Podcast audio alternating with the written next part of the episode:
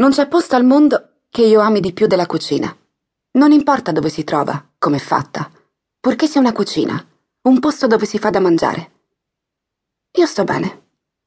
Se possibile, le preferisco funzionali e vissute, magari con tantissimi strofinacci asciutti e puliti e le piastrelle bianche che scintillano.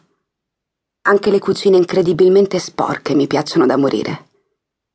Mi piacciono col pavimento disseminato di pezzettini di verdura, così sporche che la suola delle pantofole diventa subito nera e grandi, di una grandezza esagerata.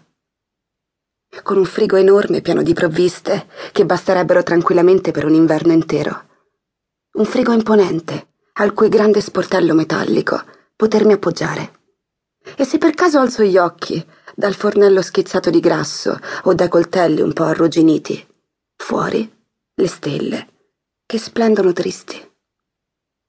Siamo rimasti solo io e la cucina. Mi sembra un po' meglio che pensare che sono rimasta proprio sola.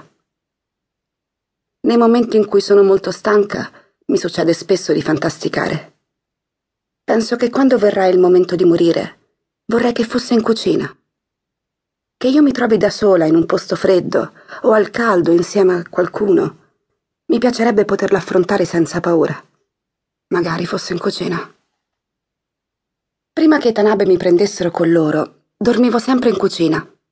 Non riuscivo mai a prendere sonno e una volta che vagavo per le stanze all'alba alla ricerca di un angolino confortevole, scoprii che il posto migliore per dormire era ai piedi del frigo.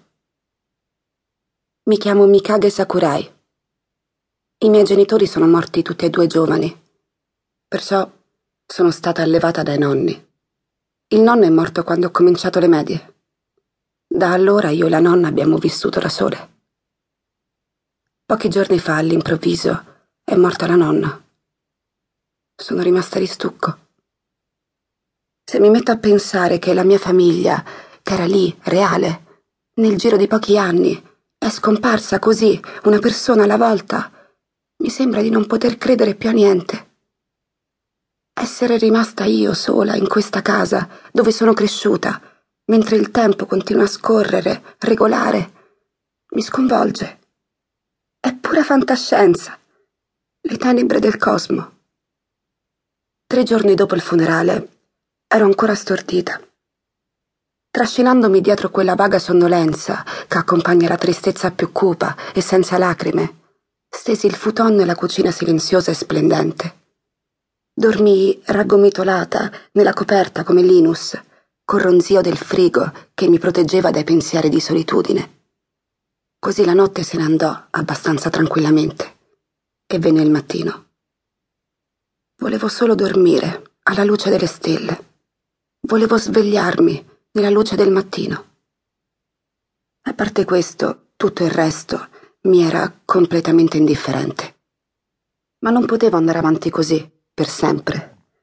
È incredibile la realtà. La nonna mi aveva lasciato denaro a sufficienza, ma l'appartamento in cui abitavo era troppo grande e costoso per una persona sola. Bisognava che ne cercassi un altro. Non sapendo dove battere la testa, comprai una rivista di annunci e cominciai a guardarla, ma le offerte di case, che erano tante e sembravano tutte uguali, mi diedero il capogiro. Trasloco significava lavoro, energia. Io ero senza forze e avevo dolori dappertutto per quel mio dormire sul pavimento di cucina. Non potevo far finta che non fosse così. Dove avrei trovato l'energia per andare in giro, a vedere appartamenti, per trasportare bagagli, per richiedere il telefono? Ricordo bene quel pomeriggio. Me ne stavo sdraiata pensando con disperazione a una lista interminabile di problemi, quando mi capitò un miracolo, qualcosa di caduto dal cielo.